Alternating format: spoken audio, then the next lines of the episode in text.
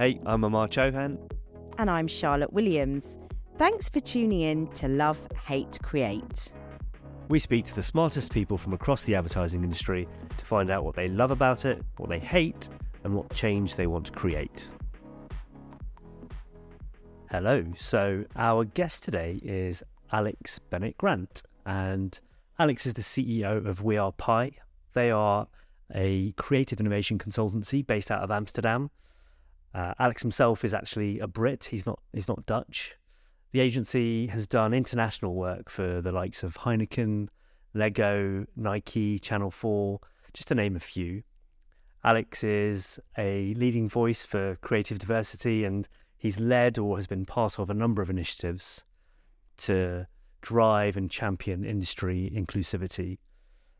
Um, the agency are really kind of one of the most exciting indie agencies out there, in my opinion. They've been named Small Agency of the Year three years in a row, and Alex himself is um, an Ad Age 40 and 40 honoree. So we're in esteemed company, Alex. We're we're really excited to have you on Love Hate Create. So uh, let's get stuck in. Great, thank you. Hello, Alex. So, um, yeah, um, Amar's just uh, listed um, a whole load of your industry achievements and accolades, and you're barely 40 um, and have achieved a lot. Do you ever sleep? First question. Uh, as we were just discussing, not not as much as I'd like to have done in the last few days, but um, that's uh, partly because I chose to grow a family, um, not not solely because of the business. Um, yeah, I do I do sleep, um, but it's just, there's two parts to the question. I've, I've I've always sort of had the opinion, the opinion, the attitude that the business should be servicing us, not only the other way around, or at least should this be a, um, a two way two way contribution. Um, mm-hmm. And so I think you know we've been doing this for twelve years. So you know if we haven't figured out the equilibrium by now, then probably wouldn't be a good idea to continue. Certainly wouldn't make it to 50, uh, 50 over 50. Um, yeah. And then, you know, there are anxieties that come with running a business, but that's just part of the part of the reality. Par for the course. So tell us then, just just to open up, what would you say your proudest moment in your career has been um, to date? And also, you know, what's the darkest moment, would you say? Oh, great, great questions. um, I'd say that uh, proudest moment, um, there's so many great sort of creative work moments. Um, uh, I, too many to really name. Um, some of them sort of famous and reputable, some of them less famous, but you know, personally, big breakthroughs. Um, however, I think that proudest moment overall for me was probably um, in 2020, like when I sort of found my voice for uh, diversity and representation in industry. It's not like it's not it's not so much don't know if it feels necessarily like pride, but just feeling whole right.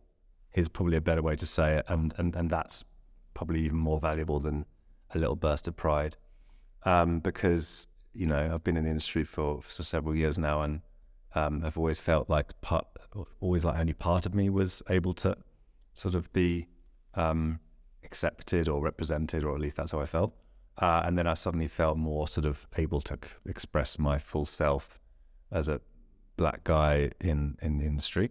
So that was really nice. And then um, the darkest times. I mean, when you run a business, there's so many dark oh dear. um, um, yeah, I mean, it's just the reality of sort of coming to terms with um, the human aspect and the and the business aspect, and they often clash. Um, and I've always found that difficult, um, and uh, you have to sort of shut off a certain amount of your sort of uh, empathy. Um, you know, of course, you can talk at, at, at, um, you can talk a lot about like modern business leadership and all the sort of different sort of um, meme traits that you need to have. But the reality is that just as a human being, you sometimes just have to shut off a bit of your empathy and your human side in order to be a good business person. Um, and uh, and vice versa. So I think the darkest times have been when I haven't been able to figure out how to do that, and I've just been stuck in a sort of like guilt or fear or, or you know feeling sort of trapped by um, by running a business when in fact, you know, if I'm feeling trapped, then imagine how the rest of my colleagues will feel because if the leadership doesn't know what they're doing, then of course, you know, it spreads. So I think those are the those are the hardest times, um, and overcoming Yeah. those are, are brilliant. What do you do then? Well, how do you overcome those sticky moments? Um, you know, basic things like go for long walks, talk to your mum. Um, uh, um, we we uh, we published a book um, written by one of our creative directors, Taylor, um, a few months ago called "Just Say It," and it's a copywriting uh, advice that she collected from speaking to various CDs and, and great writers around the industry. Um, and so the book, she'd been sort of curating and writing it for several months. Uh, and obviously I was aware of it, um, but I wasn't like deeply involved. Um, but it was sort of just say it was written on like whiteboards or like there'll be like a printout somewhere that had it written on it or someone would say in a status meeting about how the project was progressing. Um, and and and then I suddenly found myself using that language, just say it, without sort of even realizing I picked it up from the title of the book, and I sort of did, sort of stolen it. I'd sort of like started, and and that's a good a good um, tool. Just Just say it. Just be honest. you know, because half the half the stuff that's holding us, at least me, back. I, I do like to talk, but there's a difference between talking and and actually, you know, saying it. Um, and oftentimes when I just say it, it, it helps resolve. It's a great bit of advice. Um, I think talking to your mum's also a great bit of advice. I might, Well, she's probably the one that would say the equivalent thing in, in yeah, I think I might need to give my mum a kind of foundation course in the world of advertising because she still asks me what I do. Um, but if I do the Oh, I mean, foundation course, then I can start to ask her Yeah. and get some solid advice back. Yeah, yeah. My mum may or may not un- fully understand what I do. I mean, I think she sort of broadly does. She's quite creative, but um, she, I don't think she really needs to. I think she's just more a bit like how to be a good human being and Oh, absolutely. That'll get us quite far, I think. So, you know the format of our show. It's uh, all about what we love and what we hate and what change we'd create. Why don't you kick us off? Tell us, tell us what you love about this world that we work in. Oh, so much. Um, so I suppose uh, I I got into this industry and just sort of like didn't really know anything about advertising. Um, I did a media um, minor on my university, uh, but media for me was sort of TV, film, um, music, uh, photography, stuff like that. Uh, the actual medium, um, and I just walk around Soho um, while working bar jobs, just walking into sort of places that look like media companies. Like a one would turn out to be a sound studio. I didn't really know anything about sound. One would turn out to be a, uh sort of like a, some, some some consultancy and something or other that I didn't really understand. Eventually, I ended up in a post production house called Molinare, um, and it would I would just run around being a runner. Uh, but you know, the editors would be editing TV shows, and there would be like celebrities coming in to do like uh, uh, show hosting, video recordings, and stuff like that. It was kind of cool. Um, and then, but I couldn't make any money. I couldn't make any money doing that because it was just like you know I was I was, I was living with my family, my mum's family, um, to support myself. Uh, and then I was put onto advertising, um, and uh, e- ironically, even though I'd been working in the world of media and entertainment in a very sort of low level, entry level uh, role, um, somehow ideas weren't sort of, at least I didn't have access to them. They obviously exist because they are, the ideas in entertainment surely should be bigger ideas than the ones that we create in advertising. Um, but but they didn't feel like a world of idea sharing, idea exchange, idea um, problem solving for ideas. It felt more like the world of like, well, there's a host and there's a show and there's a format and there's sort of like this person is talented and therefore people like to watch it. So I just fell in love with what looked like the industry based on ideas, um, and the fact that the idea is the thing that solves all the things, and whether whether the thing be like the client brief, or whether the thing be simply be like a bunch of people in an agency sitting around trying to figure out what the hell to do uh, for a very long time under pressure from the client, having not solved it, and then someone walking in and going like, "I've got a great idea," and it's just like, "Oh my god, it's, it's amazing!" Like someone's just gone and scribbled something, and now suddenly everybody's moving and sitting up in their chairs and you know. and so I always loved that um, because it felt very movement. There's a lot of movement and um, and sort of the ability to sort of turn dogma and sort of status quo and sort of like you know sort of what felt like um, inertia um, into into sort of freshness and excitement and energy and and like solutions, you know. And it's just and that just always happens, right? Like it happened. Solutions. 22, working with Ken Yeah. Erickson in London, and um, yeah, some if I think about some of the crazy creative director behaviors at the time, that would sort of be the uh, indicator they've got an idea. just like people like leaping up off the floor and saying, "I fucking got it," you know, like just crazy sort of absurd things that people would do, which probably, you know, sort of part of bad behaviors back then, but like still quite funny. Um, all the way through to today, running a business and sort of like not being involved in projects, but sort of like having a sort of a, a sort of building pressure in my head to think like, have the team on that account, have they cracked it? Have they cracked it enough? Have they cracked it to the point where they're gonna like it's gonna be creative, or they cracked it to the point where the client's like, holy shit, like you've just changed everything, you know? And and so I just love that. And you still love it as much 20 years later? That whole, you know, I've got that big idea. Yeah, yeah, I do. I, I do because, and I also I learned to appreciate it at, in different ways at different times in my career. Um, um, quite frankly, every time I was jaded, um, and it keeps happening, right? Like, I, I, don't love advertising. Like, I don't really. I, I would just find it impossible to say I love advertising. Like, it's ninety nine point nine percent crap, uh, serving a crap purpose for crap brands selling crap products. So you know, let's just be honest. That's just the world, um, and I'm sure you know, ninety nine percent of law is absolute nonsense, and you know, ninety nine percent of buildings these days are built are probably built with crap and with crap design and stuff like that. But you know, there's great architecture and there's great you know um, um, legal um, efforts and laws, and there's great uh, creative advertising. Um, but an example. So when we started Pi, uh, we thought, oh, you know, we wanted it to be a culturally led um, business. Uh, we wanted to have a maybe a more balanced split between commercial clients and um, and sort of cultural and and um, societal uh, initiatives. And we sort of went down the rabbit hole of of NGO work, um, which was very satisfying. We did some really cool projects um, and met some great people and felt very f- fulfilled. Um, but then at some point, we started working with some of the bigger NGOs and realized, holy crap! Like these these organizations are awful, um, and they're they're just as corporate and um, and sort of bureaucratic, if not worse, than many of the clients I work with because they haven't got a sort of that momentum, you know, which of course is sad, but a reality. So, and and they don't have that sort of freshness of ideas. You know, it's all very sort of like dogmatic and sort of like you know uh, organizationally led. Um, and so it's hard to turn on freshness in, an in some organizations like that. So it reminded me of the value of our industry and the value of working in it, you know, the joy of working in it, that you get to work on fresh things.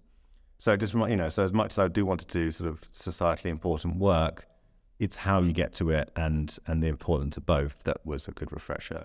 I had the similar thing, you know, like every time I've tried to kick off any other creative projects outside of work, you know, out of sort of enthusiasm or um, or sort of like curiosity.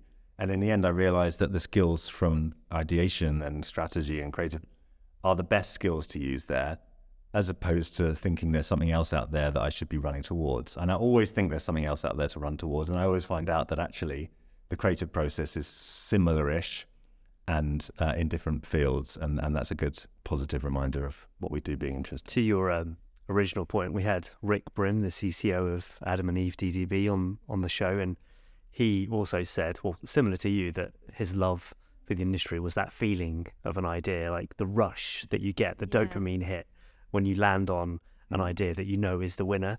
Uh, quite similarly, I was listening to a podcast with Rick Rubin, uh, all about unlocking your creativity with Andrew Huberman, and he says it's a physiological like feeling that you get through your body. It's, it's similar to what you're saying and what Rick was saying. Like it is that part of your brain that just starts to fire, whether you leap up or you you get that tingle of when you hit the idea that you you know is going to be the one. So really um really Yeah. amazing. Million dollar question: How do you kind of make sure you keep on landing on those feelings and those those winning ideas consistently? What what are your ingredients for success? Um, well, I, I, I like this question because um, I think it goes to the heart of um, the industry, not just the practice of, of, of creativity and ideas. And so, um, and it sort of brings two things together that I care about. One of them is the ideas and the sort of freshness of, of creative problem solving, and the other one is diversity.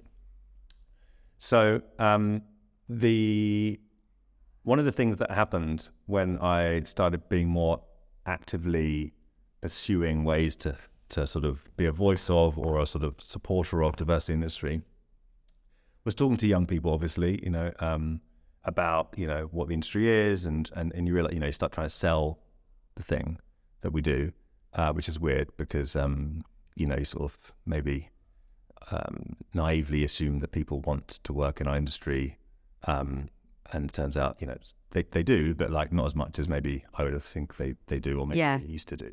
So so that's so you know so that's that's an irri- that's an irritating reality of like oh god like you don't really know what it is and you don't really care. Um, and when I did start to originally explain what we do, um, I realized apart from sort of hyperbole um, being you know sort of ever present, um, that uh, there's a lot of our creative strategy, especially the creative, the relationship with creative and strategic process, which is a bit mysterious.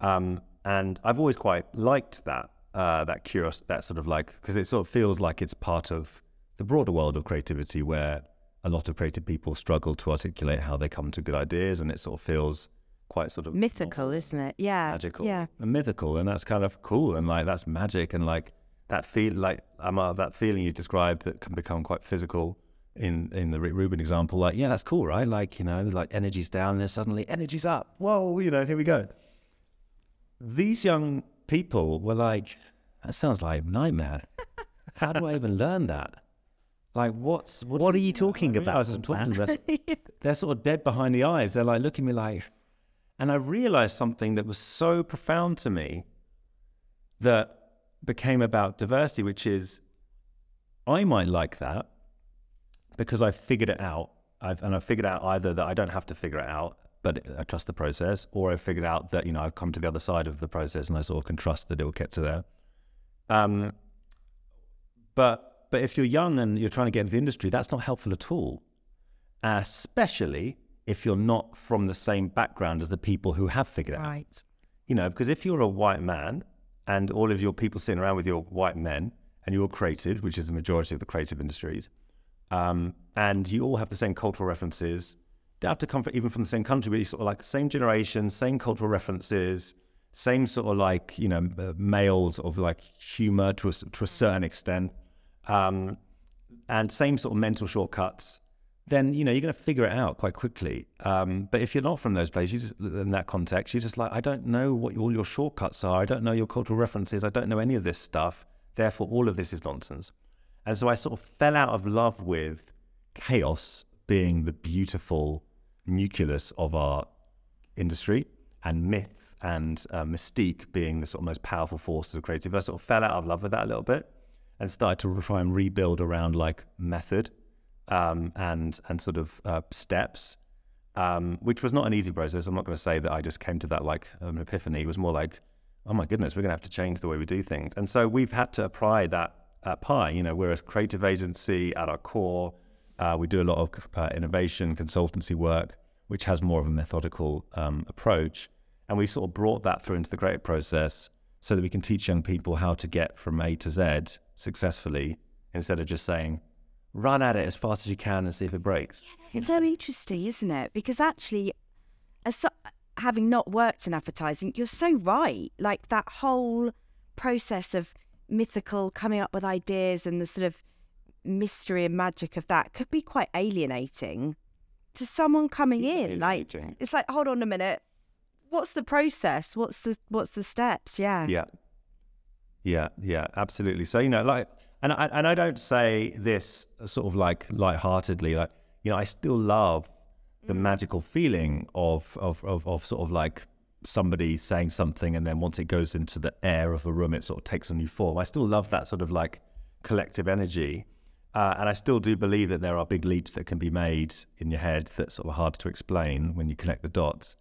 But I really just feel like you know trying to map that out as much as possible in simple ways is is is the key to allowing more people into industry who can then contribute far much more than you realize in terms of freshness and provocation. Interesting simplicity of ideas. So, which takes us on. Let's move, let's go on a bit of a downer now, on a downward spiral. Alex, um, what do you hate about our industry, or strongly dislike? um, um, yeah, nostalgic dogma. You know, um, it's like um, I don't know. I think that's where we have to allow, to a certain extent, uh, our industry to sort of slightly depart from things like architecture as another sort of equivalent type of creative industry, um, or music maybe. Um, you know, uh, which have you know nostalgic power. You know, like the architectural designs of the 20th and 19th and 18th and 17th, 16th century are still important uh, structures, cultural reference points, and they will be for many years, you know, going back to the pyramids and beyond, right? So, like, there's definitely nostalgia that has value in architecture. In music, inevitably, like, we wouldn't have the biggest genre in music, hip hop, if we didn't have nostalgia for older music. Um, I feel like applying the same principles when it comes to the work in advertising can be problematic. Right. because you know we are living in a, in a in a sort of commercial communication era, and so if if if our reference points are still nostalgic and our and, and the nostalgia sits with the the um pr- yeah like the the sort of patriarchal the historical owners of our industry then you know i loved drumming gorilla when I was, you know, 22. Thought it was brilliant. You know, didn't really understand what was going on, but you know, that's part of the point. Um, but like, I can't believe it's still a reference point. you know, kids are on TikTok and we're looking at it. Um, and of course, it's because of bravery and client agency relationships, getting to something fresh. I get all of that stuff. So that part's relevant, but the sort of like holding on to that too much is, I think, can be problematic. Um, and um, yeah, sort of. I think that's the biggest thing. Just, just sort of like not, not moving on, not changing, um, assuming that uh, the new thing in a new format is lesser than than the old thing in the old format because it's not the format we recognize. You know, TikTok is lesser than TV. Yeah. You talk about um, Gorilla as a reference point. What's something else then specifically that you think we just need to let go of that's still hanging about and probably needs to be put to bed? The thing I want to say is say it. Go on. Say it. Um, no, I think that that I just want us to move on um, and allow more interesting, diverse people into the industry. Mm. And, um, and I say that tentatively, not because it's a tentative feeling, just because it sort of assumes that things are just sort of like blocks and you can move one block in and move one block out. when in reality, we're talking about people and lives and livelihoods and and hard hard won careers and all that stuff. But um, I just I, I, sort of I got so much energy from 2020, even though it was born out of a sort of horrific um, murder. Got so much energy from sort of being able to action off the back of Black Lives Matter. And if I'm honest, I uh, I'm very optimistic about the consequences of that in industry and beyond. Like I'm, I, I, people keep asking me like, oh, you know, do you feel like it's become sort of I, I, feel pretty confident, like, you know, when it comes to recruitment, you know, despite whatever laws exist in whatever country around sort of, you know, being sort of po- positive discrimination, which of course are, is a thing, I'm pretty sort of optimistic that people are really like, you know, holding each other accountable and um, and sort of expecting things to change and who comes in and how we find different talent from different places. So, um, but I just wish it could happen faster.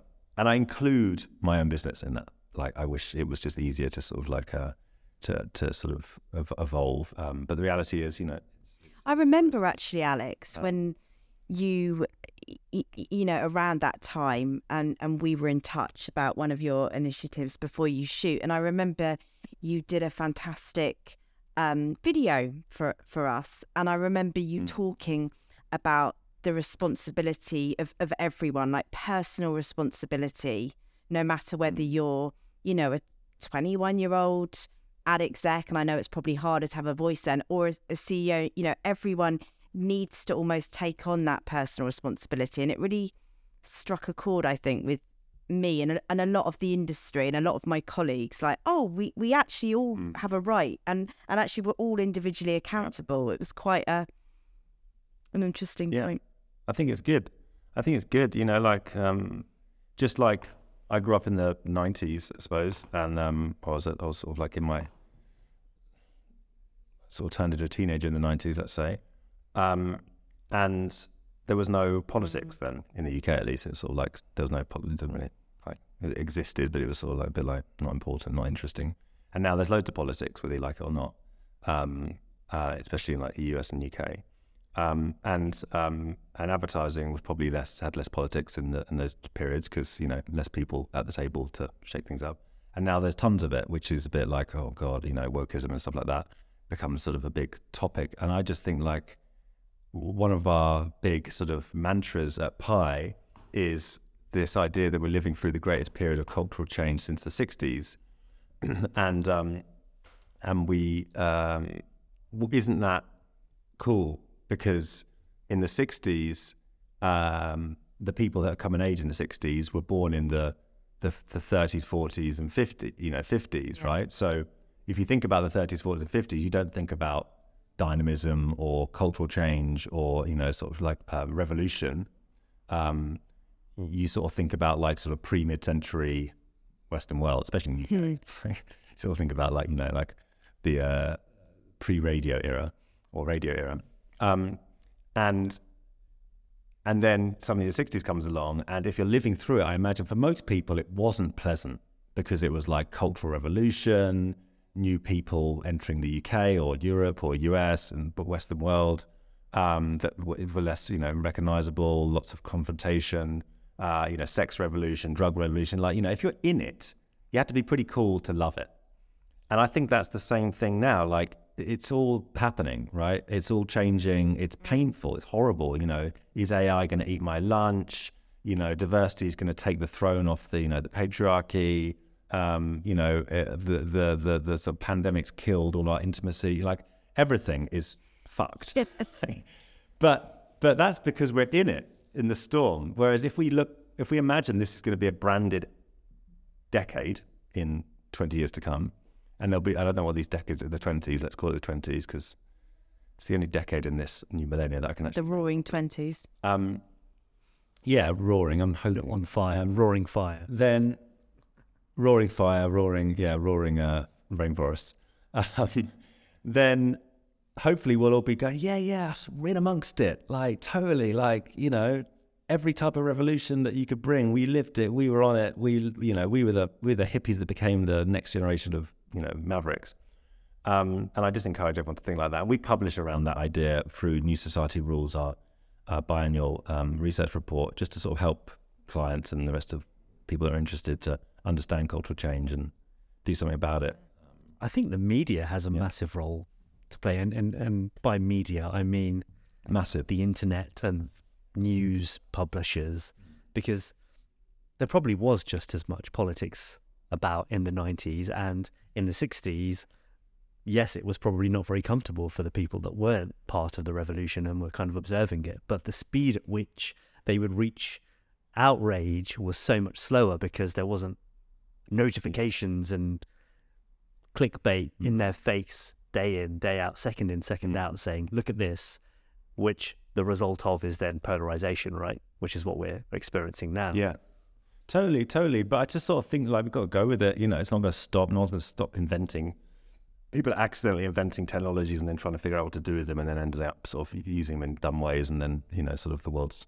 But you know, you know, all of the things we've already used were that at some point. Um, you know, whether it be radio or telly, or you know, sticking a video in someone's home is pretty radical, and you know, broadcasting a message over a, a radio wave is pretty mental, uh, especially before like NFTs being the initial use for Web3, right? Um, Yeah, it's just like all these sort of um, these things. And I think that's all part of it. And that drive, you know, obviously technology is a big driver of change. But one of the one of the ideas that I sort of like um, and I've talked about a little bit in the last um, um, year or so, is I think it's healthy, healthier to widen the aperture of um, of like technology in our modern, you know, how technology affects us and what technology is, um, because we've become so addicted uh, and so uh, sort of like blinded by the idea that the only version of technology that's really is, is digital technology, right? Digital technology. When we when we talk about it, we're not really talking about washing machines anymore, and we're not talking about like clever designs of architecture. We're talking about Mm. digital technology and tech in that form.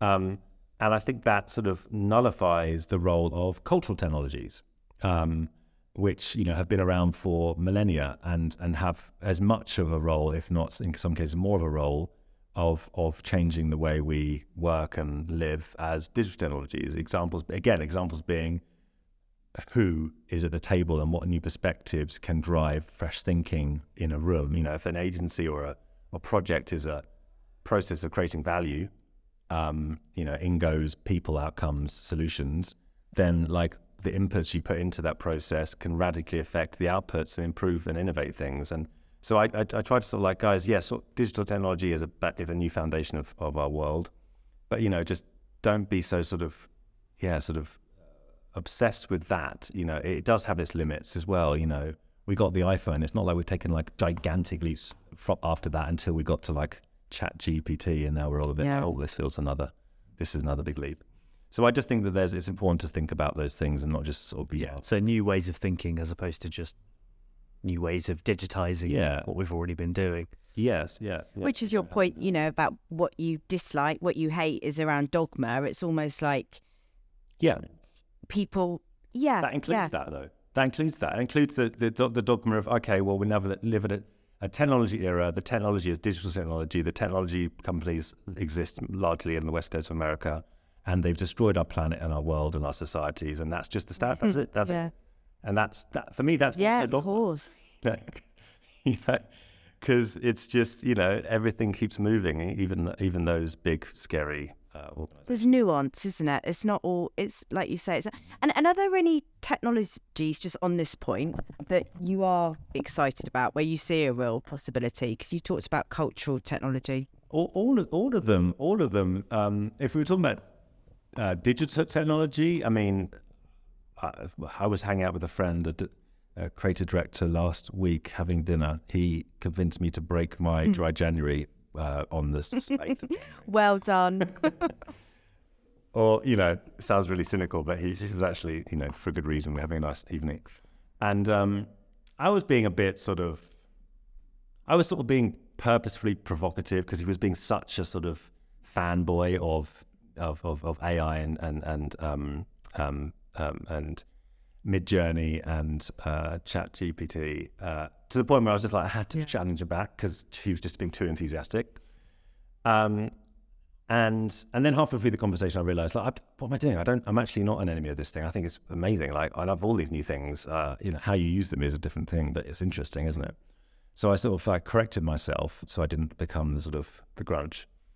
Um, and then he started showing me some of the stuff that him and his mates are doing on Mid Journey, and I've seen, you know, obviously it's flooded the bloody every the internet. It's become a bit annoying in a way, but I was like, holy shit. And he started showing me stuff where it's like really good visual artists having to relearn not how to draw better, but how to prompt better. Um, so the art of writing as a designer becomes a new skill, which is mad if you think about it. Like the designer has to become a better writer so that he can become a better designer, or she can become a better designer, Yeah. they can become a better designer. That's pretty mad, right? Just as a process sort of innovation, regardless of what it is. Like it's it's AI, it's visualizing, but just simply that sort of method is like, whoa, okay. Uh, Um, and then, okay, so I'm gonna get these images, and these images were like um, sort of I could call them like um, uh, um, black futuristic, black um, sort of um, Afro punk sort of you know sort of futuristic style stuff, kind of cool stuff, photorealistic. Okay, cool. looks amazing. Can't believe that's made with AI. Pretty fascinating. Then he's like, okay, these are the storyboards for a movie. And I'm like, oh, that's cool. Yeah, I get that. the movie that uh, his friend wrote in uh, ChatGPT. Oh, what? He wrote them. He asked ChatGPT to write the script for the movie about these images created with Midjourney, and then he was like, "But the writing was okay." And at that point, most people are like, "Oh, the writing's okay." Look, see, see, told you, the writing's not that good on ChatGPT. That's what all the copywriters in the industry are saying right now. Like, it's not better than us. We're fine. But he's like, "Yeah, of course it's not, because it's not the it's not the senior writer in the room. I'm the senior writer in the room." So thank you for script draft one. Here's some feedback. Give me a second draft, right? Don't like that character. Can we do something about her? Do something about this? Don't like the second chapter. Feed that back in. Suddenly you're getting to like a pretty decent draft of a movie of which the storyboard's already been drafted with AI. I'm like, holy shit, that's amazing. So I'm into that sort of like all of those little details give me faith that the sort of creative process can be upgraded, not just uh, diminished by new technologies. and accelerated, right? You break the back of it. So that draft number one, which can so often be the, the hardest one, Yeah. gets done in an, in an instant. And then, of Yeah. course, the experts, the, the humans get involved and, and you're probably at a pretty decent end result far quicker than you Yeah. typically would have been. And also, I was just, you know, I've, I'm cynical about a lot of those things just out of sort of like concern, of course. But then, you know, when I sort of see sort of new worlds with characters that I sort of could only dream would be the superheroes in, in, in, in current modern culture, um, you know, expanding the world of Black Panther out into a whole nother genre of, you know, I'm like, well, that's cool. you know, that's cool, you know. So it depends how you use it. I wonder how long it is before We Are Pi are recruiting for a head of prompt whispering. yeah. I Not mean, that far off, you know, probably. I, I, I sort of, it's almost like I want to have the job spec and then also get the job. Yeah. Write that job spec. I mean, It's probably that's training, crazy, isn't it? You know, it's a good yeah. Probably a training offering there as well, isn't there? Come and come, come and let's teach you. But it's mad though. Like, does designers having to become writers to be better designers is, is a mad concept. We'd like to take a quick moment to thank one of our sponsors. Massive Music is a global music agency and partner for some of the world's leading brands and agencies. With 10 offices worldwide and over two decades of expertise, they deliver everything you need in the field of music, voice, and sound, from sonic branding and activations to music for commercials and licensing. Just to name a few, Massive Music works with clients such as Heineken, Nike, The North Face, Philips, and Colgate. They also provided the music for this very podcast. On top of being a lovely bunch, they're an official sound partner for brands on TikTok, and since 2021, they're part of Songtradr, the world's largest B2B music company. Their ultimate goal is to combine musical craft with strategy to elevate your project or campaign through the power of music in sound, which, if you ask us, is oh so needed in the advertising world of today. If you're interested, send an email to lovehatecreate at massivemusic.com so they know you came through us. Needless to say, they're all ears. Talking of new modes of, of thinking and, and, and new ways of working, what's the, the change that you would create in order for us as a as a sector to have a prosperous future? Um, I mean, I think we sort of talked about it, but uh, just sort of.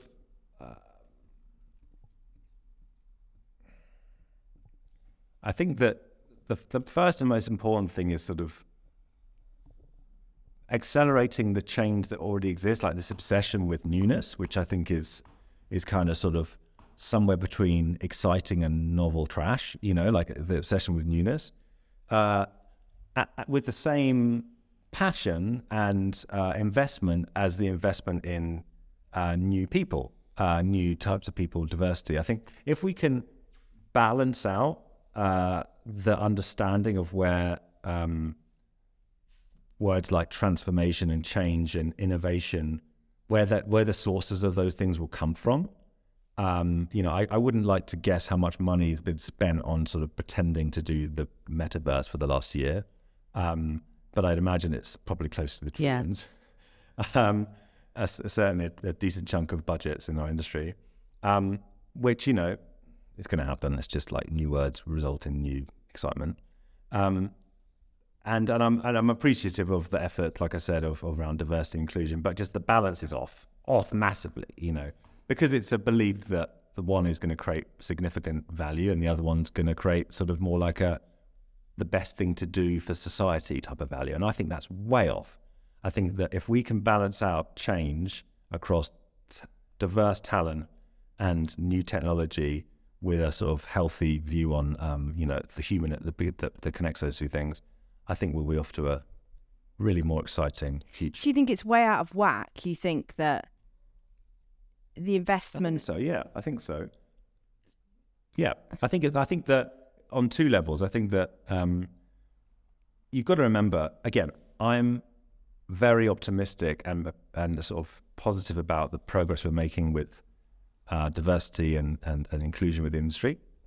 Um, from what I've seen and things I've been involved in. And Alex, can I just quickly clarify on that point? Sorry, I don't want to lead you to lose your train of thought. But when when you say that, do you mean in terms of talent coming in as well as the representation of people within communications? But- yeah, I think both okay. both in different ways. Like again, I could be, you know, like anyone, I could be like deeply cynical about Yeah. these things as equal as I want to be positive. But I'm just, I, I just generally feel, without sort of, sort of rosy tinting it, that we are making progress in in, in, in every respect. Um, and it's possible to have that conversation, and it's not yet become embarrassing to reference it. I think that you know that would be my benchmark. Like, oh God, are you still talking about that? Could very much be the reality after two, three years, right? Like, oh God, he's still banging on about that. It's a bit like talking about esport in 2023. you know, we're not allowed to talk about esport. We have to talk about metaverse and NFTs and stuff like that. But esport's out. You know. Um, so I think that it could very much become such a hype that uh, you forget that it's a human hype. It's, and I think that hasn't happened. I, I, I'd like to believe that we're still moving towards both across um, race uh, and, uh, and gender um, the right direction uh, broadly. Um, but I still feel that the larger majority of people see that as a societal um, commitment as part of a broader societal movement around um, inclusion, um, more so than they see it as a transformational force to get to to drive their business. Um, and and, I, and I, I've I, I, I, that's that's what I'm trying to get at. Okay. Charlotte. And I think that on the other side, they probably think that selling a few metaverse ideas is a sure way to secure the future of their business, which may be the case, or just may Yeah, but there's a rebalancing that needs Yeah. to happen, is what you're saying. What specifically do you think that the agencies and the brand, the companies out there, could be doing more of in order to to make that difference that that you think is still needed? How do we get better representation? Um, so I think that um, one of the things that one of the difficult uh, things that I'm sort of rec- rec- uh, reckoning with is you need to, um, and this is hard because we're in a sort of well, we're either in in or about to be in or just been in a recession. Um, is that you need to be quite uh, have a higher profit to be innovative as a business, right? So when we think about innovation, again, we think about tech companies. Got these, we can't even imagine the amount of profit they make. It's just so much that they sort of talk about having bank accounts for the next million years full of cash. It's just endless profit um, uh, in a way that we can never even imagine in the creative industry. Like you know, profit's almost like a sort of dirty word. Um, and and the reason I mention that is because I think that that's a big thing. You know that we talk we we chastise ourselves for not innovating enough um, uh, and investing. For example, in, in my world of strategy, you know, there's a lot of conversation about agencies don't put enough uh, investment into research, and so in the last few years, we've putting putting a lot of effort into our own research to sort of not to respond to the industry, but just to make sure that we've got a, like a beating heart, you know, when it comes to cultural change and, and real real sort of um, what's coming next in society, etc. Um, but you need profit for that. Um, you need to have a healthy business, which isn't about to sort of go bankrupt every 15 minutes, um, of which many many are such low margins. And so I think that the reason I mention that is because it connects through to like how much risk you're prepared to take, uh, and um, and so sort of people are risk. You know, like um, if I swap a, a sort of guaranteed um, middle-aged white man who I, you know, everything like I said earlier, everything that his references and my references, I can pretty much guarantee we'll get to ideas quick. You know, there won't be any mucking about. Um, I won't have to sort of be like nice to him. or sort of like uh, tiptoe around his sort of cultural nuances, which would slow things down and sort of like we're losing money. you know, you know that's an agency reality. If you look at it through the lens of like you know, just like we can't afford to do green energy these days because we because because we just got to get on with just like paying our gas bills. Um, and I think it's the same, and I think we just got to flip that mindset. It's like we can't afford not to. Um, and uh, that all of those difficult things are part of a transformation, um, which will get to to greatness. Incredible answer, thank you. Um, so, which brings us almost to the end, and and let's fast forward then ten years, Alex, to when you're in the fifty over fifty list. Um, what do you think the industry will look like? What what do you what do you see ahead? I always some I always wonder what the industry is because we sort of touch a few different things. You know, we do do brand um, and we do sort of more upstream upstream consultancy work, which is you know sort of still brand, but it's more in the innovation space. Um, and I and I only mention that because I think that um, just to be like mm-hmm. no bullshit. Uh, it's been a long time now that it's been difficult to make a good living out of comms. Fact. Uh, not necessarily for employees, but for businesses. It's harder and harder to make a good business purely out of traditional advertising. Um, and and so that sounds that's a bit alarming, right? You know, but it's a it's, it's been known for many years, and that's why we keep inventing sort of other ways to things to call it. Um, and so that can be sort of like seen as that's the industry and therefore you know the, the death of the industry is that sort of slow decline of like if you can't make money out of it then you have to find i don't know get a robot to do it get a ai to do it. You know someone's got to make these pictures someone's got to write these words. Don't want to pay real people to do it therefore the industry's dead. I don't sort of buy into that narrative because of the reasons i said before. I think that's just a sort of reductionist way of looking at it. Um, i rather think about the industry evolving into like um, expanding the role of creativity. Yeah. you know and um, and so sure, if you sort of call the industry advertising um, and you're trying to still make, um, like, you're just still trying to get back to like sending the client a, a drumming gorilla, with all respect to that amazing drumming gorilla campaign uh, from Cadbury's, um, then then you might find yourself getting a bit stuck, you know. Um, but if you sort of just realize that you've got creative problem solving skills and they ha- are they are sort of super valuable and, and if you just spend a little bit of time just looking behind the curtain at some of our parallel practices, like things like innovation, product development, and realize, oh, aside from some of the words and some of the sort of like techniques, I could do that. You know, that's that's you know what you mean that that's how you guys get to new products. That's that's a great process. Sure, it's not as whizzy necessarily, but you know, so I just think that it's just in, it's, it's in our interest to sort of reach our arms out and go like, I tell you what, it's the whole creative industries it's not just advertising. And then I think we're in great shape. I think it's even better. The optimism in you, ever present. Great. Um, Alex, that's been fantastic. So, just to recap, then, you love that feeling of uh, kind of landing on a winning idea, the the the rush that you get from it, and um, knowing you've got a winner. Um, you hate nostalgic dogma, and rightly so.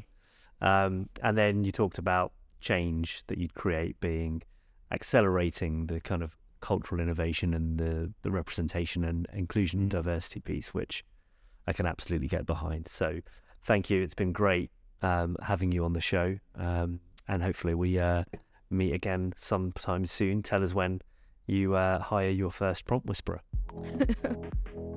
We'll do. It'll be after I've Yeah, good luck with that. Get some sleep. Thank you, Alex. Brilliant. Cheers.